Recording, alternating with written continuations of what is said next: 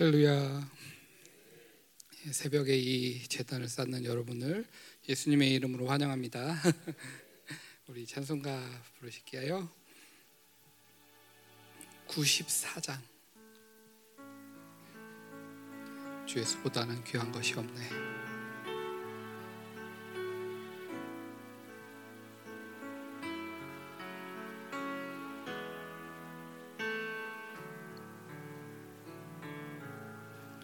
주 예수보다 더 귀한 것은 없네. 이 세상 부귀와 바꿀 수 없네. 영주를 내 대신 돌아가신 놀라운 사랑 잊지 못하네. 세상 즐거움 다 버리고 세상 자랑 다 버렸네.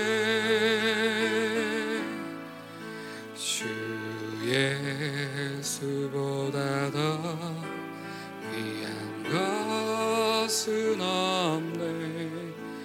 예수 밖에는 없네. 주 예수보다 더 귀한 것은 없네. 이 세상 명예와 바꿀 수 없네. 이전에 즐기던 세상 일도 주 사랑하는 맘 빼지 못해. 세상 즐거움 다 버리고 세상 자랑 다 버렸네. 주 예수보다 더 귀한 것은 없네. 예수밖에는 없네. 주 예수보다 더 귀한 것은 없네. 이 세상 행복과 바꿀 수 없네. 유혹과 비복이 몰려와도 주 섬기는 내 맘 변치 않아. 세상 즐거움 다 버리고 세상 자랑 다 버렸네. 주 예수보다 더 귀한 것은 없네. 예수 밖에는 마지막으로 후렴 한번 더 하겠습니다. 세상 즐거움 다 버리고 세상 자랑 다 버렸네. 주 예수보다 더 귀한 것은 없네. 예수 밖에는 없네. 그렇습니다, 주님. 정말 이 세상에 당신보다 귀한 것 없습니다. 하나님, 우리가 이전에는 세상과 낙하여 살았지만 하나님, 내가 주님을 받아들이고 하나님의 주님의 구원을 받아들인 그 순간 하나님, 내가 이제는 주님을 위하여 살며 주님을 위하여 죽고자 결단한 우리입니다. 하나님, 이 아침에 이 찬양을 통하여 한 고백이 하나님, 내 삶의 고백입니다. 하나님, 다시 한번 이 시간 기도할 때 하나님, 이것들이 나의 안에서 살아나게 하시고 정말 주님만이 귀합니다. 주님만이 귀합니다. 하나님, 나는 다른 모든 것들을 버리고 주님만을 선택하겠습니다. 이런 결단하는 마음으로 같이 기도하시겠습니다.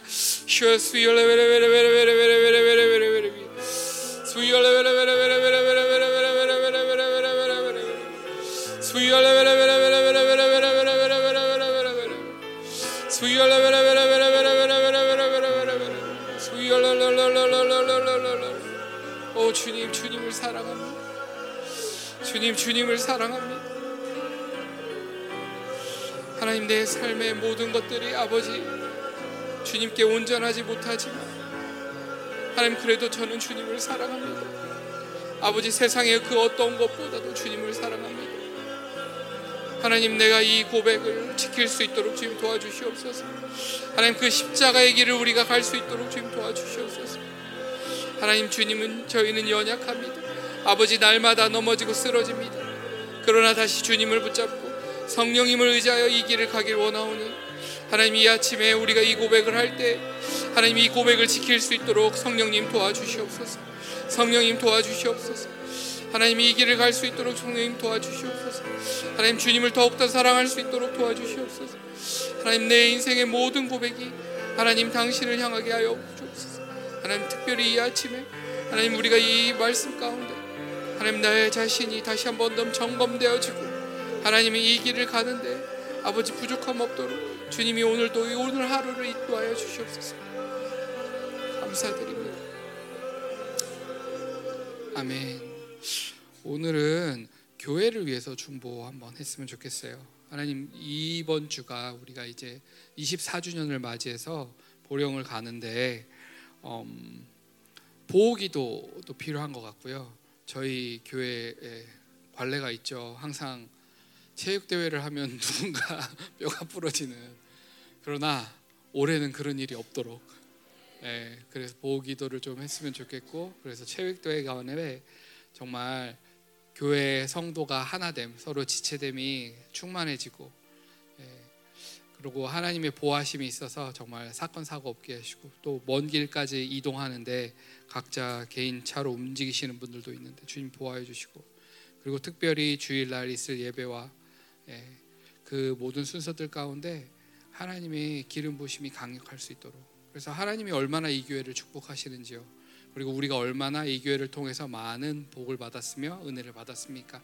이 시간 충분히 우리 교회를 향하여 축복하며 기도할 때 하나님, 이 교회가 24년 달려왔지만 우리가 이제까지 달려온 것은 뒤로 하고 앞을 향하여 달려갑니다.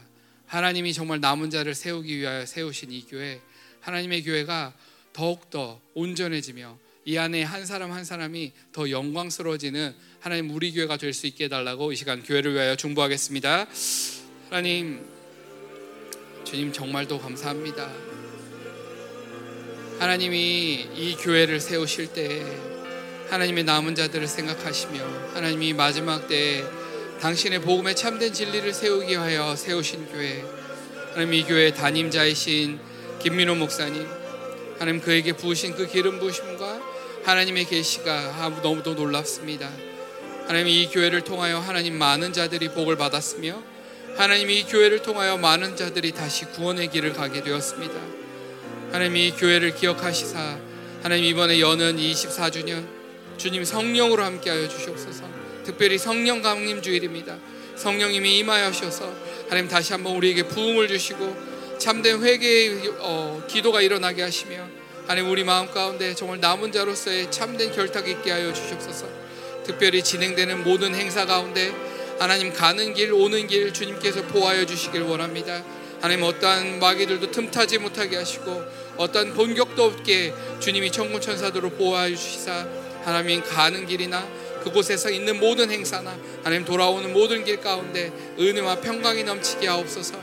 하나님 이 예배를 주님께서 축복합니다. 하나님 이 교회를 주님 손에 올려드립니다. 주님이 축복하여 주시옵소서. 감사드리며 예수 그리스도의 이름으로 기도드립니다.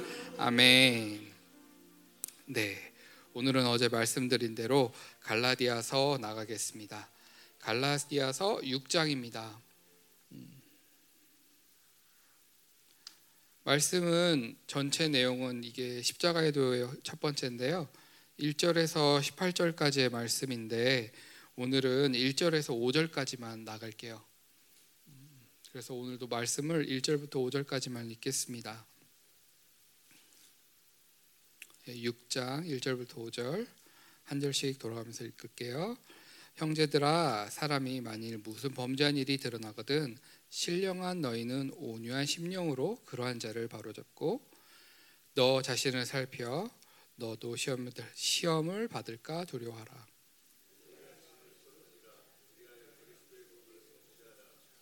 만일 누가 아무것도 되지 못한 줄 생각하면 스스로 속임이라.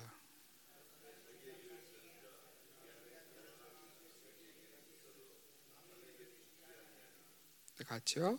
각각 자기의 짐을 질 것이라. 아멘. 네, 어제 우리가 십자가의 도에 대해서 간단히 설명을 드렸어요. 결국은 십자가의 도라는 것은 어려운 것이 아니라 구원을 받았다면, 내가 예수를 만났다면, 예수님을 만났을 때 우리가 한 고백, 주님, 내가 이제 주님을 위해서 살겠습니다. 주님과 복음을 위해서 죽겠습니다. 이 고백을 한 사람, 그 사람들이 가는 삶이에요. 예수님이 친히 먼저 그 십자가에까지 순종하시는 삶을 보여주시고, 이제 너희도 성령을 의지하여서 이렇게 살아라, 이게 십자가의 도라고 말씀드렸어요. 그래서 이 십자가의 도를 실체화한 바울이 55년도에 고린도 후서를 통과하면서 그 고난과 환난 가운데 바울은 이 십자가의 도를 실체화했고, 근데 가을이 바로 뭐 복음을 받자마자 된 게 아니라 결국은 이게 말년이거든요. 그만큼 이제 많은 세월을 하나님과 사는 시간이 필요했던 거죠. 저희도 그 과정에 있다라고 생각합니다. 그래서 지금 당장 내가 십자가의 도가 온전하지 않아, 그것 때문에 너무 속상해하지 마시고, 아, 우리는 과정 가운데 있구나, 하나님이 우리를 이끌어 가시겠구나. 왜냐하면 저도 말씀드린 듯이 제 자신은 이 길을 갈 수 없지만 성령님이 이끌어 가신다는 거죠. 내 인생을 돌아봤을 때 성령님이 나를 여기까지 이끌어 왔다는 걸 보실 수 있다는 거예요. 근데 무엇이 중요하냐? 내가 성령님께 조금 더 순종하면 그 길이 조금 더 빠르다는 거예요. 왕도는 없습니다. 성령님이랑 사는 세월만큼 내가 십자가 도가 되는 거예요. 그렇기 때문에 성령님을 의지하시고 따라가시되 철저히 순종하시면, 이 바울처럼, 본문에 나온 바울처럼 정말 이것들을 실체화하고, 이제 갈라디아서에서 이렇게 고백합니다. 14절에 이렇게 고백하죠. 내가 십자가 외에 결코 자랑할 것이 없다. 이 십자가의 도를 완성한 자의 고백입니다. 그러나 그것을 고백하기까지는 바울은 수많은 역경과 환난과 고난을 통과했고, 십자가를 붙드는 삶을 살았고, 고린도 후서를 통해서 알겠지만 약함을 자랑할 수밖에 없었고, 그러기에 십자가를 자랑할 수 있는 자가 되었습니다. 그 분이 남긴 이 갈라디아서는 고린도 후서 이후 1년 후에 쓰여진 말씀인데요, 그러기에 그 십자가의 도가 뭔지 정확하게 아는 바울이 갈라디아서 교회를 향하여 이 얘기를 하는 거죠. 그래서 오늘 나온 본문 6장 1절부터 5절까지는요, 바울의 편에 섰지만 아직도 죄들을 잘 해결하지 못했던 자들, 어찌 보면 우리의 모습일 것 같아요. 그래서 오늘 1절부터 5절 나누려고 하는 거고요. 그리고 6절부터 10절까지는 사역자와의 관계예요. 이제 바울 사역자뿐만 아니라 갈라디아에 있는 사역자들과의 관계를 어떻게 할 것인가. 그리고 11절부터 18절까지는 아직도 대적하고 있는 자들이 있어요. 그 대적자들을 향한 경고입니다. 그렇게 본문을 세 가지로 나눌 수 있고, 그래서 그 첫 단락인 오늘 1절부터 5절 말씀을 제가 나눌까 하는데요, 우리 본문으로 들어가면 처음에 시작을 형제들아 라고 시작하고 있어요. 목사님이 형제들이라는 말부터 아주 그냥 참 큰 거를 날리시죠. 형제라 부르기에 합당한 자가 무엇이냐. 형제라 함은 거룩의 의무를 다하는 자, 말인즉슨 육으로 살지 않고 영으로 사는 자, 영으로 살아서 하나님의 거룩의 의무를 다하는 자를 형제라 부른다라고 얘기하셨어요. 말씀 시작부터 무게가 어긋하고 무겁죠. 내가 육으로 산다면, 영으로 살지 않는다면 형제라고 부를 수 없다는 거예요. 참 우리는 쉽게 형제님, 자매님 불렀지만 사실상 이 형제, 자매라는 그 칭호가 참 거룩한 칭호라는 거예요. 그 영으로 사는 자들에게만 부를 수 있는 칭호라는 거예요. 그래서 목사님은 그때는 막 이렇게 얘기하셨어요. 그래서 네가 그 형제라 부르기 합당하냐? 한번 점검해봐라. 너무도 부끄럽습니다. 그럼에도 불구하고 하나님이 은혜가 있기에 이 형제로 불렀다는 거에 대해서 우리가 알 것은 영으로 살아라예요. 영으로 살아라. 그러니까 영으로 살기로 작정한 자들이라는 거예요. 또 무엇을 얘기하냐? 교회 공동체 안에 있는 자들이라는 거죠. 그래서 내가 형제님이라는 소리를 들었을 때 내가 영으로 살고 있나? 체크하시라는 거예요. 이 형제들아, 그 다음에 범죄한 일이 드러나거든. 결국 범죄한 일이란 무엇입니까? 죄겠죠. 그러나 이 갈라디아서에서는 바울이 쓴 원주제의 목적은 배제주의와 혼합주의를 이단들을 빼내기 위해서 쓴 목적이 있어요. 그래서 여기서 말하는 범죄한 일이라 하면 이 배제주의와 혼합주의에 물든 자들의 모습이겠죠. 결국은 뭐냐면 죄인데, 왜 죄가 드러난 거예요. 드러난 거. 그럼 죄가 드러난 원인이 무엇이냐, 그걸 보자는 거죠. 우리가 십자가의 도로 살겠다고 결단을 했음에도 불구하고 우리 안에 해결되지 않는 문제들이 있어요. 아직도 거룩하지 못하다, 아직도 이 길을 제대로 가지 못하다. 그런데 이것들에 대해서 드러나게 된 건데, 왜 그게 드러났을까? 원인은 딱 한 가지입니다. 육으로 살아서. 육으로 살다 보면 지금 당장 내가 죄를 짓지 않더라 하더라도 육의 에너지는 무엇을 하느냐? 어둠을 끌어당긴다는 거예요. 그래서 그것들이 축적되다 보면 결국은 열매를 맺는 거죠. 그게 드러나는 거고 그게 죄로 나오는 겁니다. 그러니까 목사님이 얘기하는 건 철저히 성령으로 살아라요. 내가 육으로 살면 반드시 그 육은 열매를 맺는데, 드러나는데 무엇이냐? 범죄함으로 드러난다는 거예요. 그래서 이 범죄함으로 드러나는 특징을 볼 때 내가 아직도 육으로 사는구나 라는 거를 알아야 한다. 그래서 권고하라는 거예요. 그들을 바로 잡으라는 거예요. 너 육으로 살면 안 돼, 이 얘기죠. 영으로 살아라, 이 얘기를 해야 하라는 거예요. 그러나 그 얘기를 할 때 너 자신을 살펴보아. 그러니까 먼저 우리가 누군가에게 저 사람이 영으로 살지 않는 모습을 볼 때 쉽게 판단할 수 있어요. 우리 교회는 이제 사역을 많이 하다 보니까 쉽게 이제 사역을 한다는 빌미로 많은 정죄의 말을 하죠. 그런데 그 시즌도 좀 지나간 것 같아요. 근데 그 말을 하기 전에 여기서 말하는 거는 너 자신을 살펴보아. 예수님도 얘기했어요. 남에 있는 티끌을 보지 말고 내 눈 안에 있는 들보를 봐라. 자기 자신을 먼저 살피는 자가 되어야 한다는 거예요. 내가 먼저 영으로 사는지, 내가 정말 영으로 살아서 성령님이 나에게 말씀하셔서 그에게 권고하고 있는지, 성령님이 시키지도 않았는데 내가 열심히 가가지고 형제님, 자매님 그렇게 살면 안 되죠. 이게 아니라는 거예요.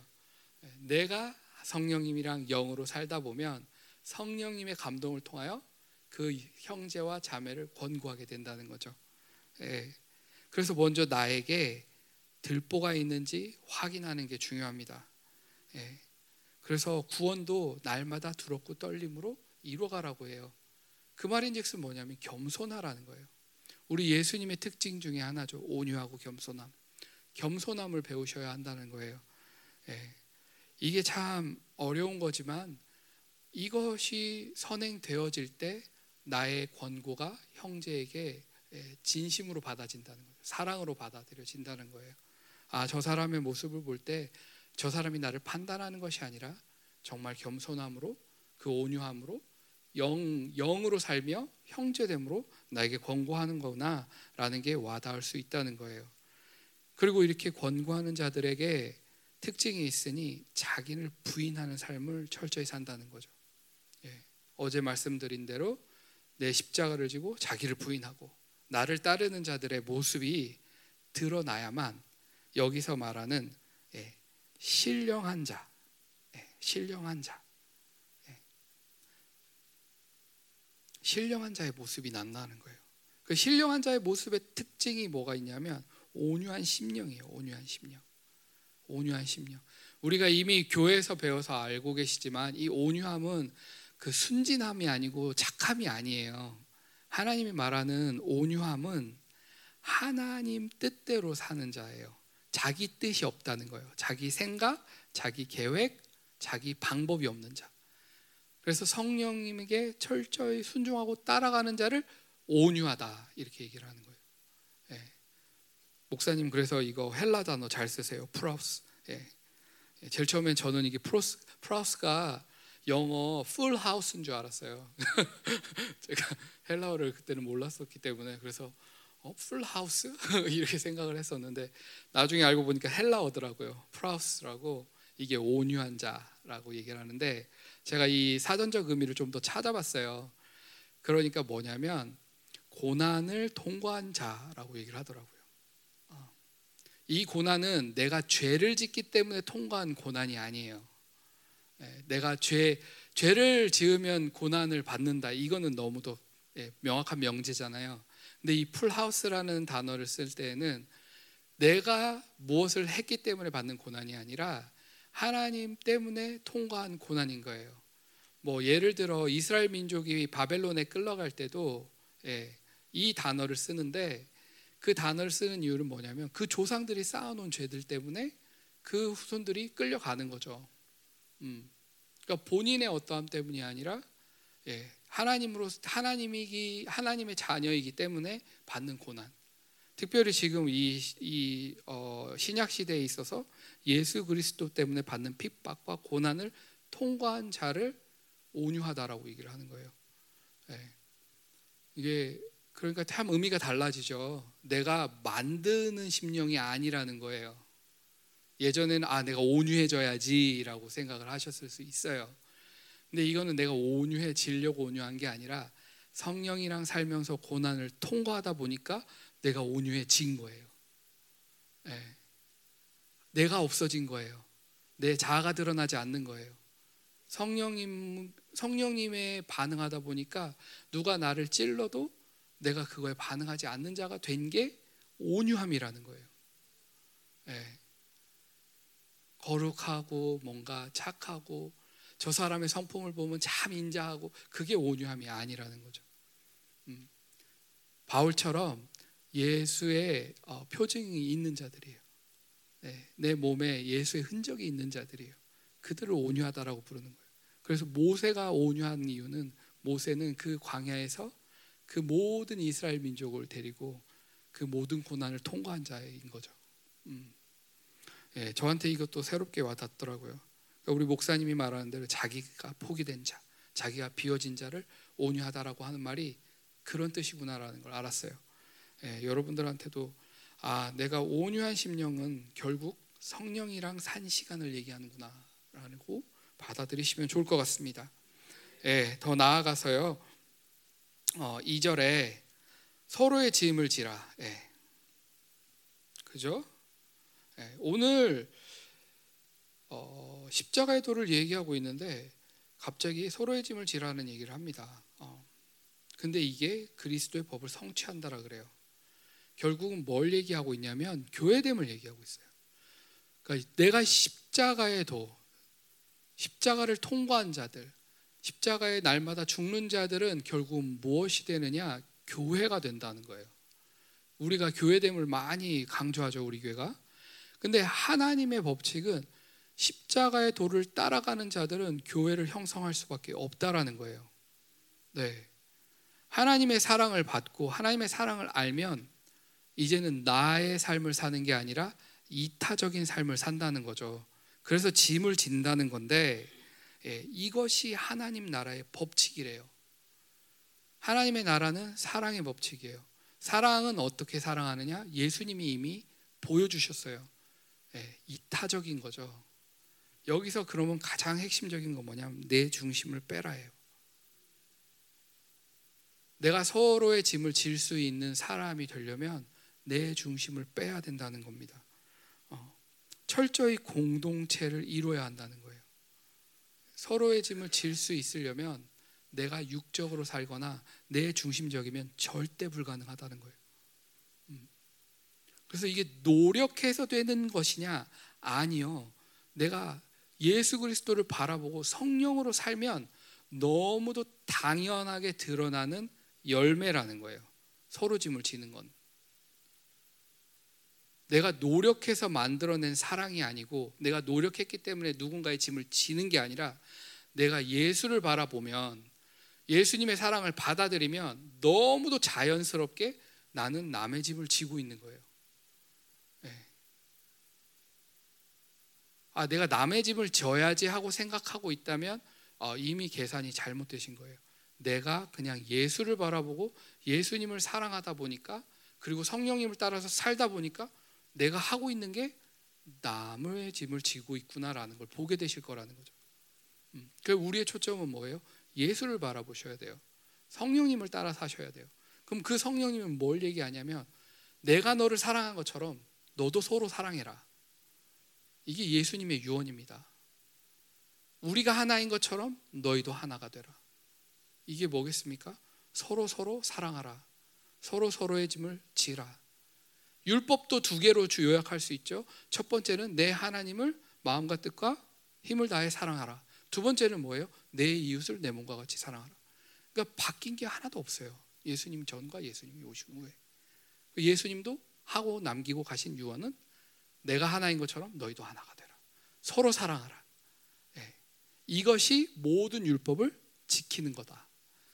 우리에게 정해진 건 하나님을 따라하고 예수님을 사랑하면 이타적이 된다라는 게 너무도 자연스러운 거다. 이 얘기를 하고 있는 거예요. 네.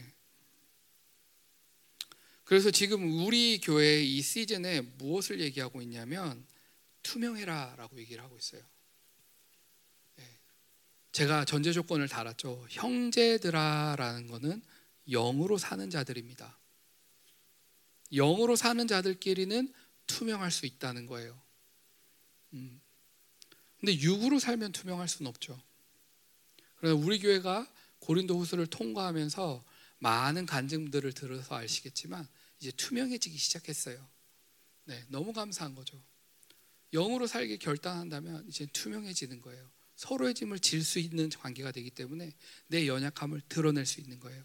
왜? 연약한 것이 곧 승리이기 때문에. 네, 더 이상 원수에게 책 잡힐 것이 없는 거죠. 더 이상 나는 내 육적인 것 때문에 부끄러움이 없는 거예요. 온유한 자가 된 거예요. 고난을 통과한 자가 된 거예요.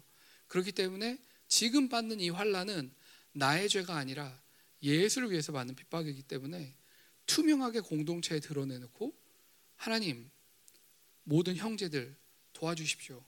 나를 위해 중보해 주십시오. 예, 이게 너무도 중요한 겁니다. 교회됨에 있어서 영으로 살고 이타적이 되고 투명하고. 저는 이게 사도행전에만 존재하는 아이디어한 교회라고 생각을 했어요. 예, 어떻게 그렇게 살아? 예, 많은 분들이 공감하실 거예요. 예, 내가 뭐 평생 교회를 다녀봤지만 나 그런 교회 본 적 없네. 예, 그러기 때문에 우리 교회가 그런 교회가 되어야 해요. 마지막에 남은 자의 교회라면 그 모습이 다시 회복되어야 합니다. 예, 영으로 사는 자들이 모이면 가능해요. 영으로 살고자 죽고자 하는 자들이 모인다면 가능해요. 예, 저는 그걸 꿈꾸기에 이 교회 가운데 남은 자의 교회를 선택하는 겁니다. 저는 정말 그 교회가 보고 싶습니다. 예, 교회를 통해서 많은 상처를 받았던 저이기 때문에 정말 그 교회가 볼 수 있다면 아 정말 이 한 몸 드리고 싶다, 이게 저의 결단이거든요.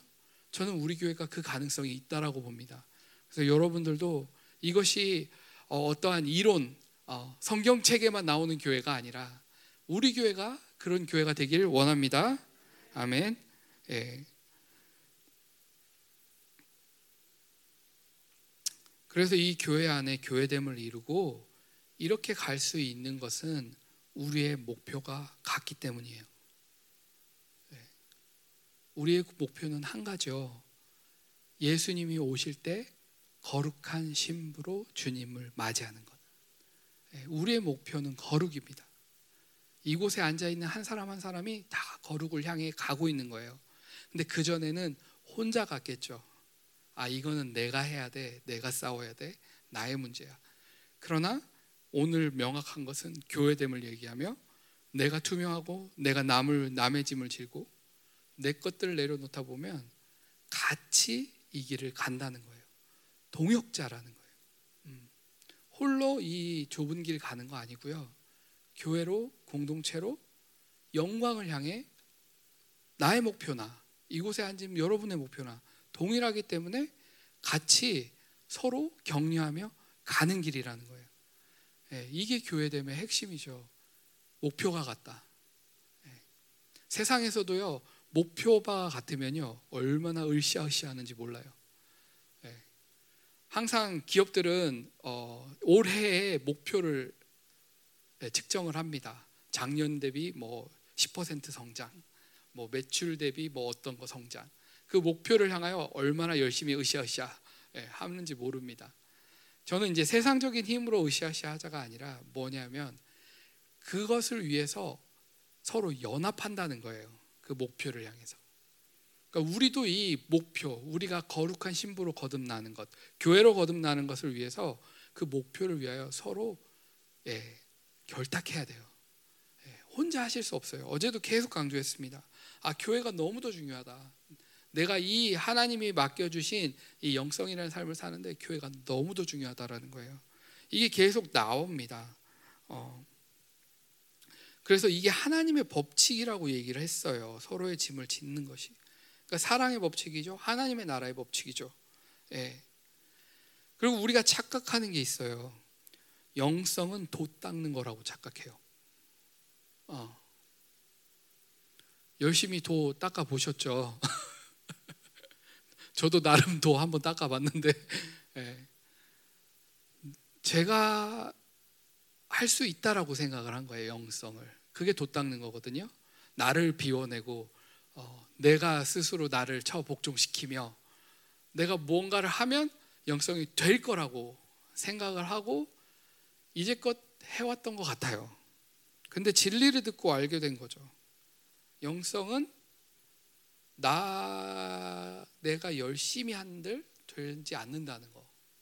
그러나 내가 도리어 하나님 나라의 법칙, 하나님 예수 그리스도를 바라보고 성령님을 쫓아 살며 내 이웃, 내 교회됨을 이루며 형제를 사랑했더니 내가 변하는 거예요.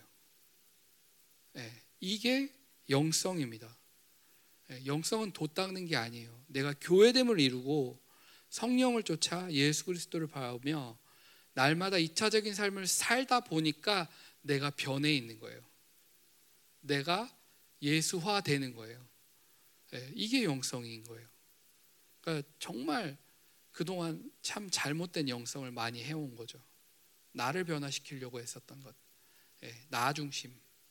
네, 내 걸 해결하는 거에 온 힘과 정성과 시간을 쏟았던 것이 돛 닦는 거였다라는 거죠.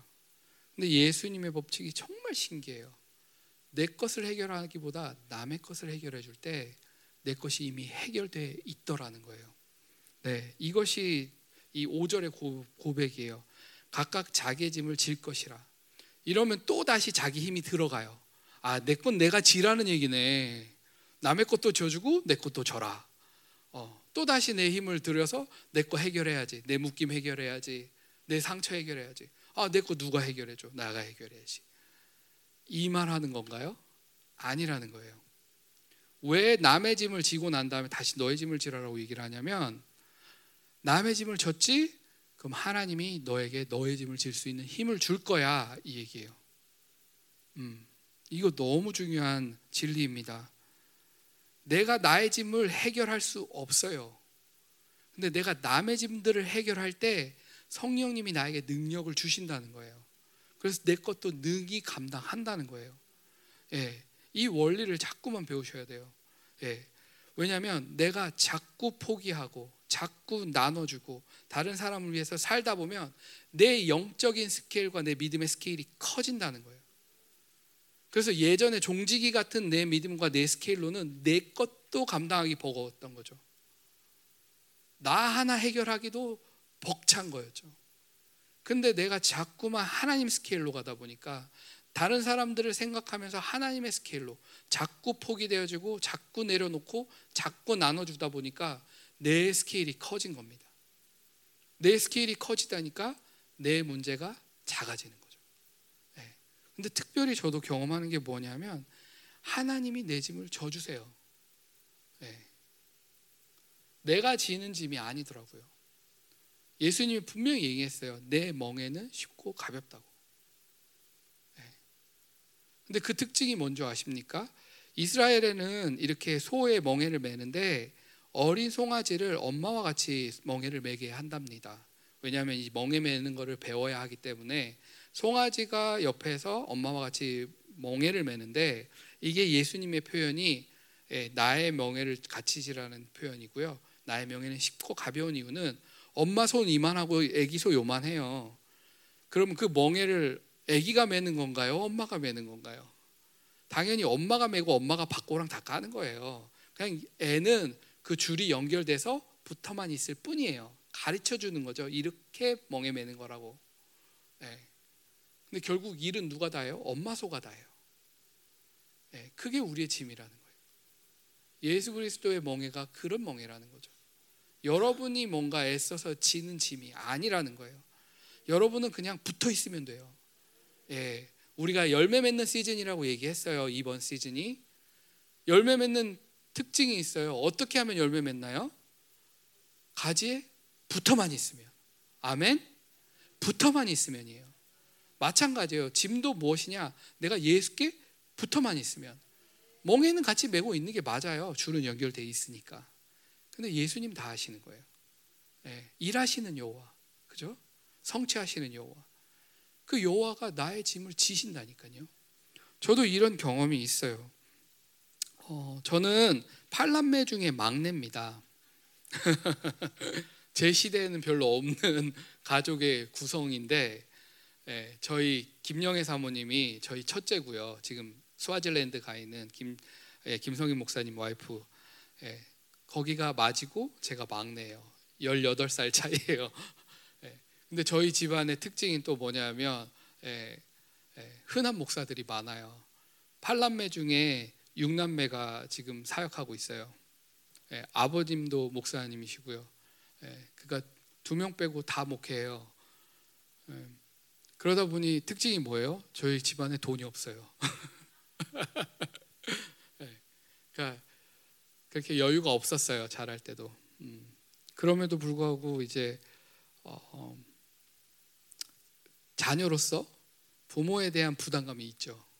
특히 이제 형제 자매들이 다 목회를 하다 보니까 저는 이제 막내로서 제가 했던 거짓 맹세가 뭐였냐면, 나는 보내는 선교사 하리라. 내가 돈 벌어서 부모님도 공경하고 우리 형제들한테 이렇게 선교비도 보내고, 나는 하나님 내가 선교사가 아니라 내가 보내는 선교사 하겠습니다.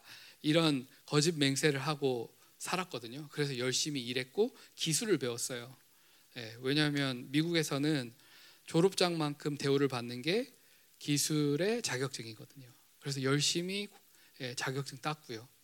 그래서 하나님 나는 보내는 선교사로서 주십시오라고 열심히 이제 일을 했죠. 근데 하나님의 계획은 거기 있지 않은 거죠. 그래서 하나님이 저를 또 부르시는 거예요. 이 길을 가라고. 근데 저 안에는 딜레마가 있는 거예요. 저희 부모님 은퇴하시고 진짜 결말이 별로 안 좋았어요. 교회에서 거의 뭐 쫓겨나다시피 미국으로 들어오셨거든요. 그러니까 부모님에 대한 부담감이 있는 거예요. 형제들에게는 경제적인 부담을 줄 수는 없는 상황이고, 저는 막내였고 결혼을 안 한 상태에서 직장이 있었기에 제가 부모님을 모시고 있었거든요. 근데 이제 선교 단체로 훈련을 받겠다고 나오는데 걸리는 거죠, 부모님이. 그러니까 짐인 거예요, 저한테. 근데 하나님을 와서 선교 단체에서 하나님을 만나고 하나님의 길을 살겠다고 결단을 했는데 부모님 때문에 이제 가시가 밟히는 거예요. 하나님, 나 그래도 부모님 모셔야 되고 공경해야 되는데 다시 미국으로 돌아가야 될 것 같습니다 라고 하면서 이제 며칠 이제 금식하면서 기도를 하고 있었죠. 앞으로의 방향성을 가지고. 그때 하나님이 찾아와서 하시는 말씀이 이것이었어요. 첫 번째로는 이거였어요. 너희 아버지가 너의 아버지냐 아니면 내 아들이냐. 하나님 목회를 했기 때문에 하나님의 아들이죠, 당연히. 그러면 너희 아버지를 네가 책임지는 게 잘 책임지겠냐 아니면 내가 책임지는 게 잘 책임지겠느냐. 당연히 하나님이 하시는 게 맞죠. 하나님이 훨씬 더 잘 책임지시겠죠. 그러면 하나님이 하신 말씀이 이거예요. 너는 내 일을 해라, 나는 네 일을 하겠다. 그게 저에게는 응답이었어요. 그 순간 나는 가족에 대한 부담감, 부모님에 대한 부담감을 하나님께 내려놓고 이 길을 가게 됐습니다. 하나님이 책임지시는 거예요. 하나님이 내 일을, 내가 하나님의 일을 할 때, 내가 누군가 이타로 살 때 하나님이 나의 일을 하시는 거예요. 하나님이 책임지시는 거예요. 저희 부모님 아직도, 저희 어머님은 돌아가셨지만 저희 아버님 건강하게 지금 미국에서 잘 계시고 계세요. 그렇다고 제가 뭐 자식의 도리를 아예 안 하느냐, 그러진 않습니다. 그러나 내가 짐을 짊어지진 않는다는 거예요. 제 수준에서 아버님을 공경하며 다달이 용돈도 보냅니다. 제 수준에서. 그래서 부모를 공경하는 것과 부모를 떠나는 것의 의미를 잘 아셔야 돼요. 짐을 지지 않는다는 거예요. 하나님 분명히 얘기했어요. 너는 내 짐을 지라, 나는 너의 짐을 지리라. 그게 십자가의 도입니다. 여러분이 날마다 십자가를 지고 예수를 향해 산다면은 하나님께서 여러분들의 짐을 져주실 거예요. 더 이상 이 육적인 무거움, 육적인 짐들을 지지 마시고 하나님의 거룩한 짐을 지실 때, 교회의 됨을 이뤄가실 때, 이 교회 가운데 서로의 짐을 지어가실 때 하나님이 나의 짐을 온전히 감당할 수 있는 믿음과 능력을 주시며, 그리고 또한 친히 감당하리라 믿습니다. 이것을 생각하시면서 이 시간 좀 기도했으면 좋겠습니다.